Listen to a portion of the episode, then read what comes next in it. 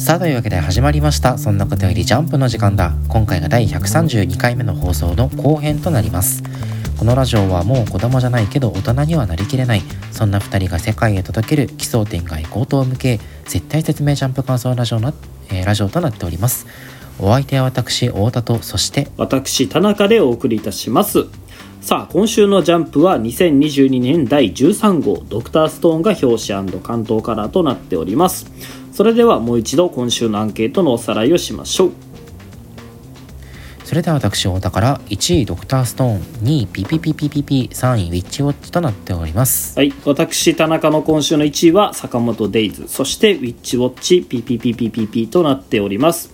この後半パートではウィッチウォッチそしてピピピピピピの感想についてお話ししていこうと思います。それでは1作品目参りましょう。かつてかつてのあの頃の記憶が蘇ってまいりました。ウィッチウォッチ。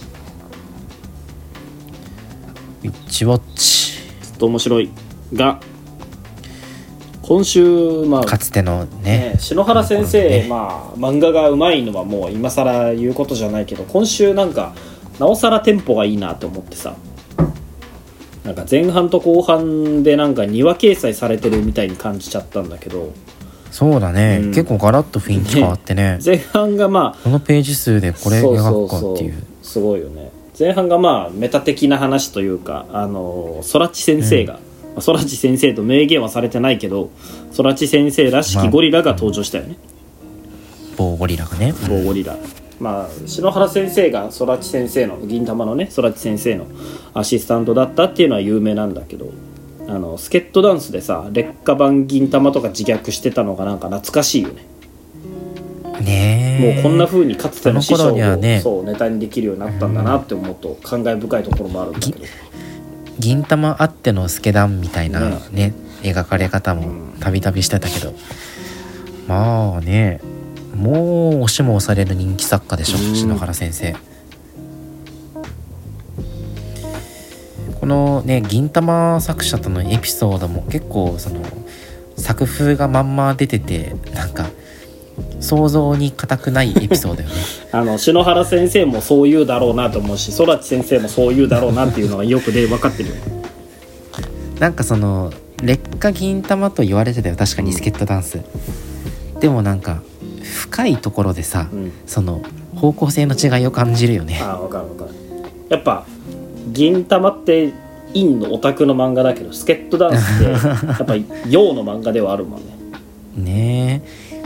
そのやっぱね当時銀玉好きだった子とか友達とか周りに結構いたけどさ、あのーね不女子の黒歴史みたいなうんうん。あの不女子の黒歴史そのものみたいな子たちが銀玉好きだったけど一方であのスケットダンス好きな人たちってまあね今でもスケットダンス好きだったですみたいな言ってる子たちいるんだけど、まあ割とキラキラめの人たちが多いような印象を受けてはいる。でも俺たちってさどっちかっていうと銀玉よりスケットダンス派じゃん。それは根っからのようだからじゃない？いや違うのよ。これはいやおまあそうお前が言ってる説もわかるんだけど陰キャほどスケットダンスに憧れを抱いて陽キャほど自分たちの あの身の回りになかった銀玉という笑いにこうのめり込んでいくっていうのもあるんじゃない？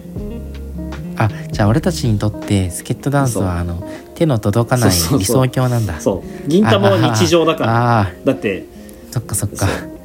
だって陽キャは銀玉好きでもさ「おい!」とか言ってないでしょ。あれ言ってるのオタクだけだから。親和性が高いからこそ真似するのよ。どっぷり銀玉に使ってるオタク以上にさ、うんなんか自分は陽だと思ってスケットダンス読んでるオタクの方が痛いじゃん。そういうこと。だから俺らの方が負けなのよね。一番痛い。いやよくないよくないそんな陰とか陽とかね。もうしょうもない話をして。あのもうもうそろそろインとか4もポリコレの餌食になってくから。そうそうそうそう。そうそうそう。表現規制の餌食になるからね。いやでもその空知先生とのさ会話がまあすごい面白いのはそうなんだけどあの空知先生は文化祭反対派だったわけよね。はい。で篠原先生は文化祭当時自文化祭の準備とかすごく頑張ってて漫画の中でも文化祭の準備を頑張ったりバンドをやったりするものを書いたと。これもさ、はスケットダンスの話じゃん当然いやね あのスケートダンスの名エピソードよ、ね、俺が一番スケダンで好きな話がスケッチブックス編なのよ。あスケまあそう。いいよね。で文化祭もまあもちろん好きなんだけど、うん。いやスケッチブックス最高だと思わない？なんかそのコメディとあのシリアスというかその青春パートの暗文もちょうどいいしなんか適度にこう青春の青さを感じさせて恥ずかしさもありでもちゃんと笑いにも転じててね。あれ名作だよねあのエピソード。なんかあのースケットダンスのアニメやってたけどさうん。このスケッチブックスになぞらえてあのバンドメンバーの募集してからリアルスケッチブックス結成してたよね。あそうそうそうそう。あれどうなったんだろう？どうなんだっけ？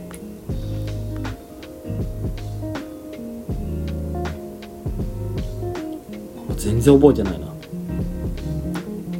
ザ・スケッチブックっていうバンド。ありますね。声優がやってるやつじゃない？2015違うっ年け2015年の3月で解散してるよ。あそっか。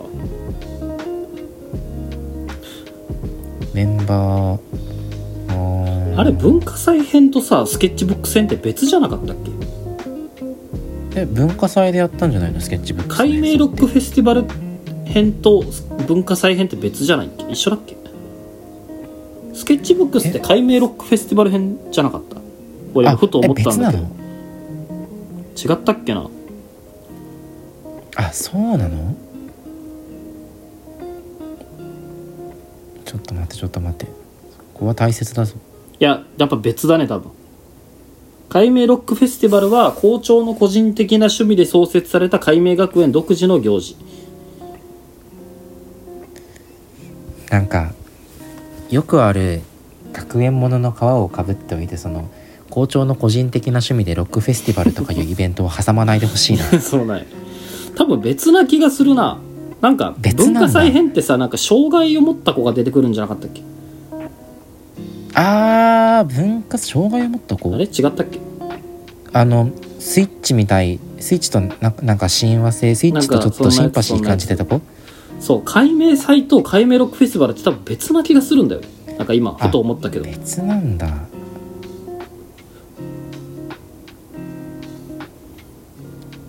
うんそうあそう喋らない。あそうだそうだ思い出した思い出した。喋らない子が出てきてその子を喋らせないとボッスンが退学になるみたいな話じゃなかったっけ？文化祭編ってとんでもない話。そうそうそう。ではああそうだ。で文化祭の出し物わあなんでか記憶がでも蘇るな、ね文化祭の出し物でなんか野菜の国みたいな。野菜の国？新理事長の息子なんだよね ゆうきくんっていう喋らない子が、ん。でベリタブルベジタブルって俺も調べながら見てるんだけど。い奇怪な単語ばっかり出てくる。やこれちょっと読み直さないかんな。えー、学園祭でスケッチブックス編はだってうん。解明ロックフェスティバル確かにで解明ロックフェスティバル編だね。あの時救う女の救う子が女の子なのよ確か。でピローズの「ファニーバニー」歌って、その今までの話と「ファニーバニー」の歌詞が完全にリンクしててやべえと思った記憶があるんだけど。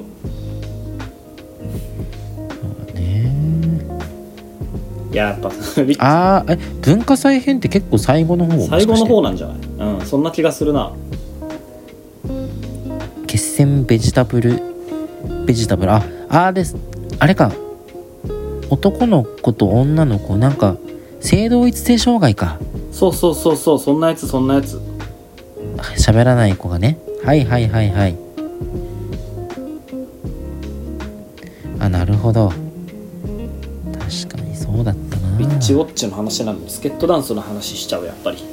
俺たちの青春だから。いや名作だったよ今でもあの生徒会好きだもん。えウィッチウォッチの生徒会は？ウィッチウォッチの生徒会はね今のところまだねあの今週もでも生徒会長ちゃんと帽子に手当ててて。ね。これ帽子から手そこだけは押せる。うん帽子から手が取れないからね。くっついてるから。まあそう。で前半がそのん俺たちのね懐かしさをこう刺激するような話だ話でまあ全然伝わらない今の読者もいるんだろうけど後半も後半でまたガラッと雰囲気が変わって1周年を迎えてさ、こう縦軸があの一つ提示されたよね。はい、うん。いやー縦軸ね。あのーね魔女が魔法で犯罪を犯すと、うん。で、えーまあ、そういうことで萌ちゃんとしては森人としてはじゃあニコに文化祭で魔法を使うのはやめさせようっていう話をするんだけどいやいやいやそんなことするなと、うん。ニコはニコでねみんなから頼りにされてこう張り切って文化祭に臨んでるんだから、うん。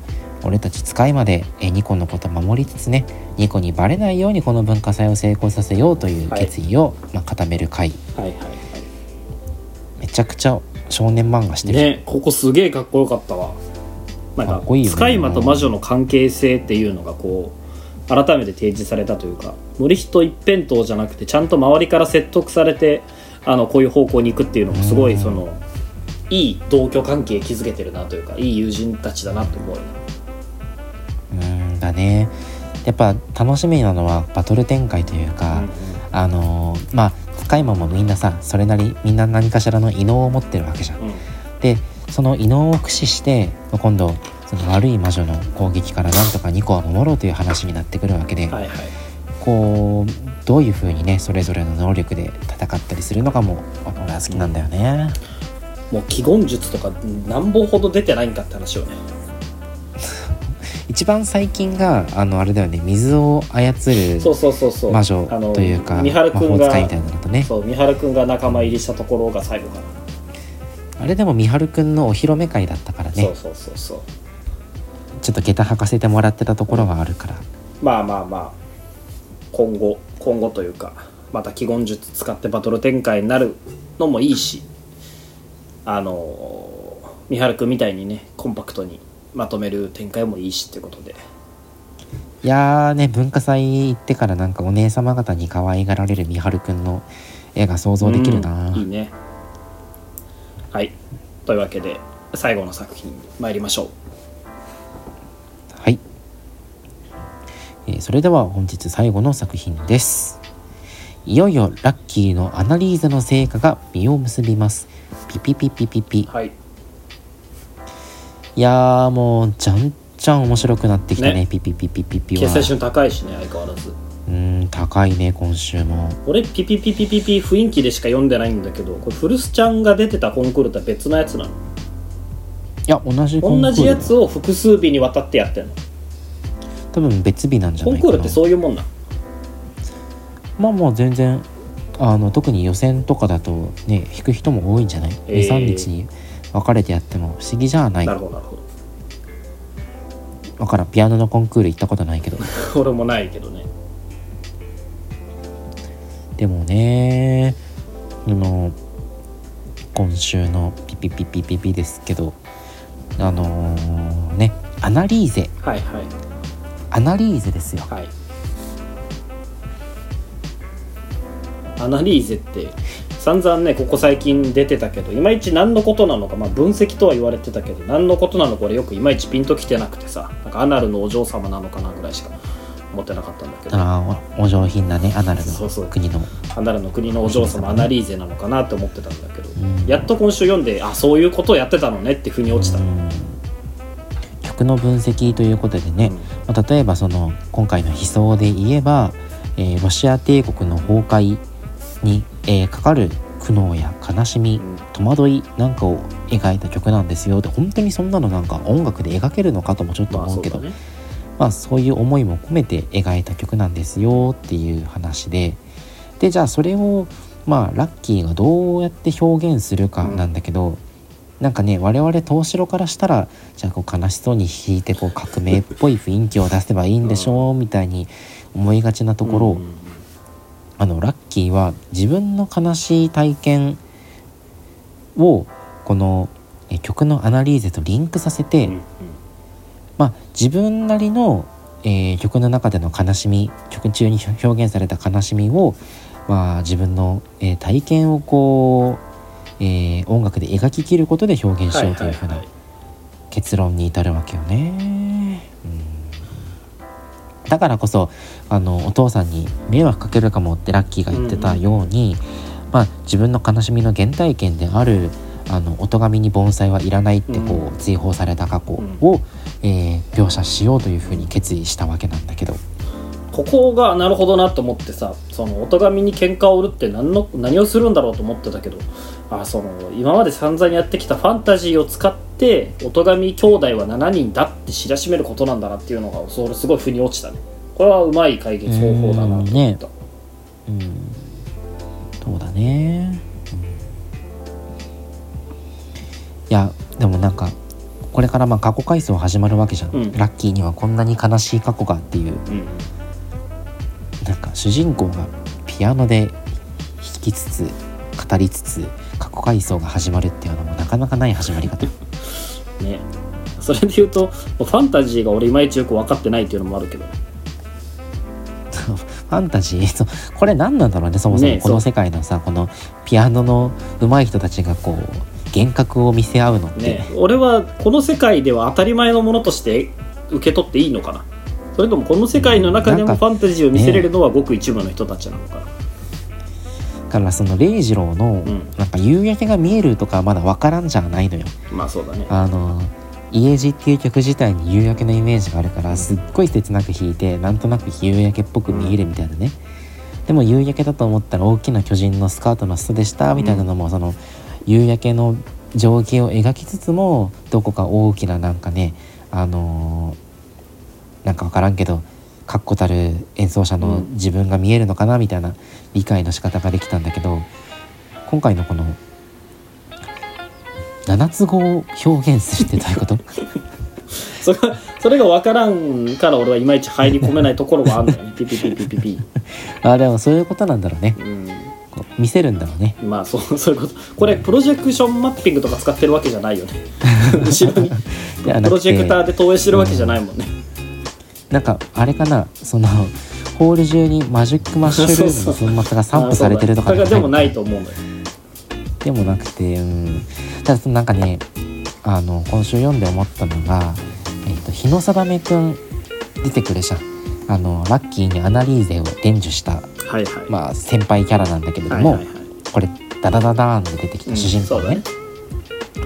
アナリーゼの、まあ、第一人者みたいな扱いで本作に登場したわけでその日の定めをしてうん。あのラッキーみたいな向いてるやつにとってはアナリーゼっていい道具だよなっていうセリフが出てくるんだけれどもここちょっとなんか寂しさを感じない。ああなるほど。ラッキーにとってはアナリーゼはその音楽表現する上でいい道具だった。裏返すと日野定くんにとってはいくらアナリーゼしてもそれは音楽表現につながらなかったんじゃないはいはいはいあんなにさダダダダーンであのー天才的にねあのちょっと見ただけのピアノを弾けるようになって、で凄腕の理事長先生に認められてこう目かけてもらってた日の定めですらこのピピピピピピの世界ではもしかしたら挫折してるのかもしれない。うんで挫折を経てアナリーゼを活用してなんとか食らいつこうとしたけどやっぱりダメでそんな中ポットでの音神のねあの隠し子である、えー園田ラッキーは、うん。アナリーゼの習得によっていとも簡単に、えー日の定めのレベルを軽々と超えていく。なるほどね。やっぱラッキーもそっち側の人間なんだよなーって。うんうんだから音神学音が見落としてた才能をラッキーは持っている、ああなるほどね。そうなるとさでも学音がポンコツだった路線になんない？学音はポンコツでしょ。いやその俺いまいちそのラッキーの実力みたいなのもさいまだにちょっと測りきれてないとこはあるの秘めされうんひ秘められたパワーがあるってそれが開花しつつあるのかそれとも純粋に技術じゃないところに良さがあるのかみたいなさ。この何、そのファンタジーっていうのは技術で見せてるわけじゃない。技術とはまた違うとこなのかねどうなんだろうね。今まで語られてた技術的な部分としてはもうピアニッシッシッシッシッシモで、はいはいはいとにかく奏でる音が小さいだうんからあの繊細な表現ができる、うんその反面あの大きな音で表現することも必要だから強く弾けるようにしろこれだけだったんよね、だからそれがまあ表現の幅を広げてることは間違いないんだけれども、じゃあ小さい音と大きい音が上手に弾けたら七つ子が見えるのかというとそんなわけもないのよ そうなのよね。だからやっぱりなんかなんでこんな映像を投影できるのかはわからん。まあそこはもうある程度そういうもんとして読むもんなんだろうね。ねえ。とはやっぱねみーみんとかあの礼二郎が見せてた幻覚と比べるとやっぱりラッキーの見せる幻覚ってこじんまりとしてるからね。日常に根ざしたものというのは確かにそうかもしれうない、ん。自分が体験したことを描写することしかできないから、やっぱそこがねこれから始まるうんあのピアノ映像バトルの中では割と大きなハンデになる気はする、なるほど。多分あの音神学音とかが神羅万象を司ってて あのピアノの演奏だけでななんか熱いとか冷たいとか聞いてる人が感じて。あもうだんだんあれなのかな？あのテニプリみたいになってくのかな？そのうちあの観客がスケスケになる。とかね。あの五感奪ったりするのか。な聴覚奪ったりするんじゃない？演奏で。聴覚奪ってくるやついそうだな。聴覚は奪ってきそうだな。そうだななんかアナリーゼがさその自分の体験がどうこう言ってて夜凪圭みたいだなとかなんか思ってたけどテニプリだったんだ。そうだね。テニプリだってテニプリだったんだね。そうだどちらかというとテニプリだね。というわけでえー黄門の国のお姫様アナリーゼをうまく駆使して越前龍馬みたいなねあのすごい技が技を繰り出すことは果たしてラッキーできるのか来週以降も楽しみに読んでいきましょう。ピピピピピピもなんか排泄音に見えてる あんまり調子良くない時のね。調子よくないけどね さあというわけで今週4作品お話ししてまいりましたが、い、かがでしたでしょうか？エンディング、はい。えーラジオネーム無賃乗車さんから「おい陳情こんなラジオ撮ってる場合じゃないぞ。ポケモンの新作だ!」というわけで、えー我々のラジオのねあのリスナーはこう治安が悪いということなんですが。モラルにかけて。モラルに欠けてるやつのメールだよ。こう礼儀の一つもなっちゃいない。まあい礼儀はねね。全然気にしなくていいんだけどポケモンの新作ですよ。新作。今日朝起きてびっくりした。あポケモンの新作。うん。ポケットモンスター第9世代かな、えーポケットモンスタースカーレットとポケットモンスターバイオレット発表されましたね。いやー俺もう最近ニュースといえばウクライナのニュースしか見てないから。本当に今知ってあそうなんだ。初耳。え。そうなんだ。ポケモン新作出るんだ。新御三家見てみ？調べて。えー、えー、タイトルは？ポケモン SV で調べたら出るかな、ポケモン SV、スカーレット・バイオレットで。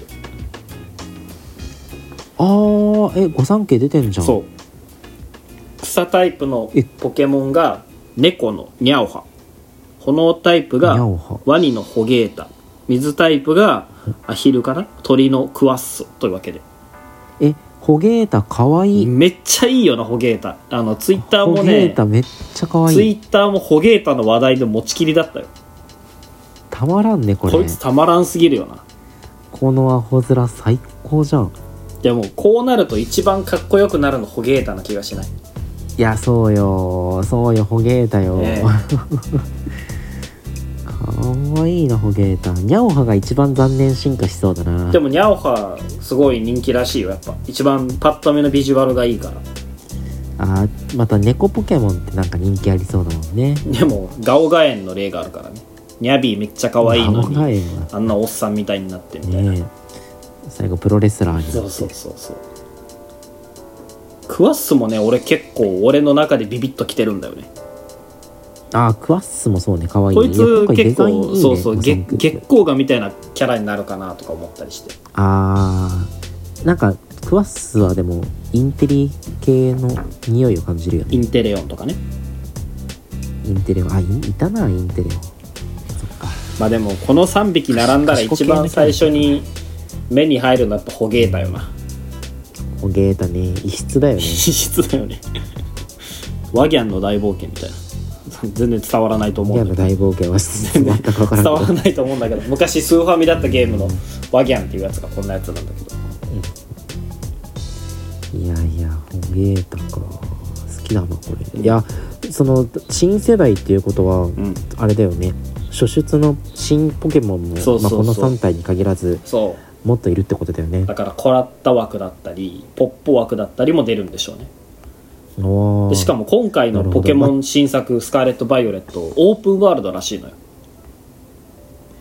えー。システムが一新されてというか、ね多分アルセウスがそれのまあ試金石みたいな立ち位置なんじゃない？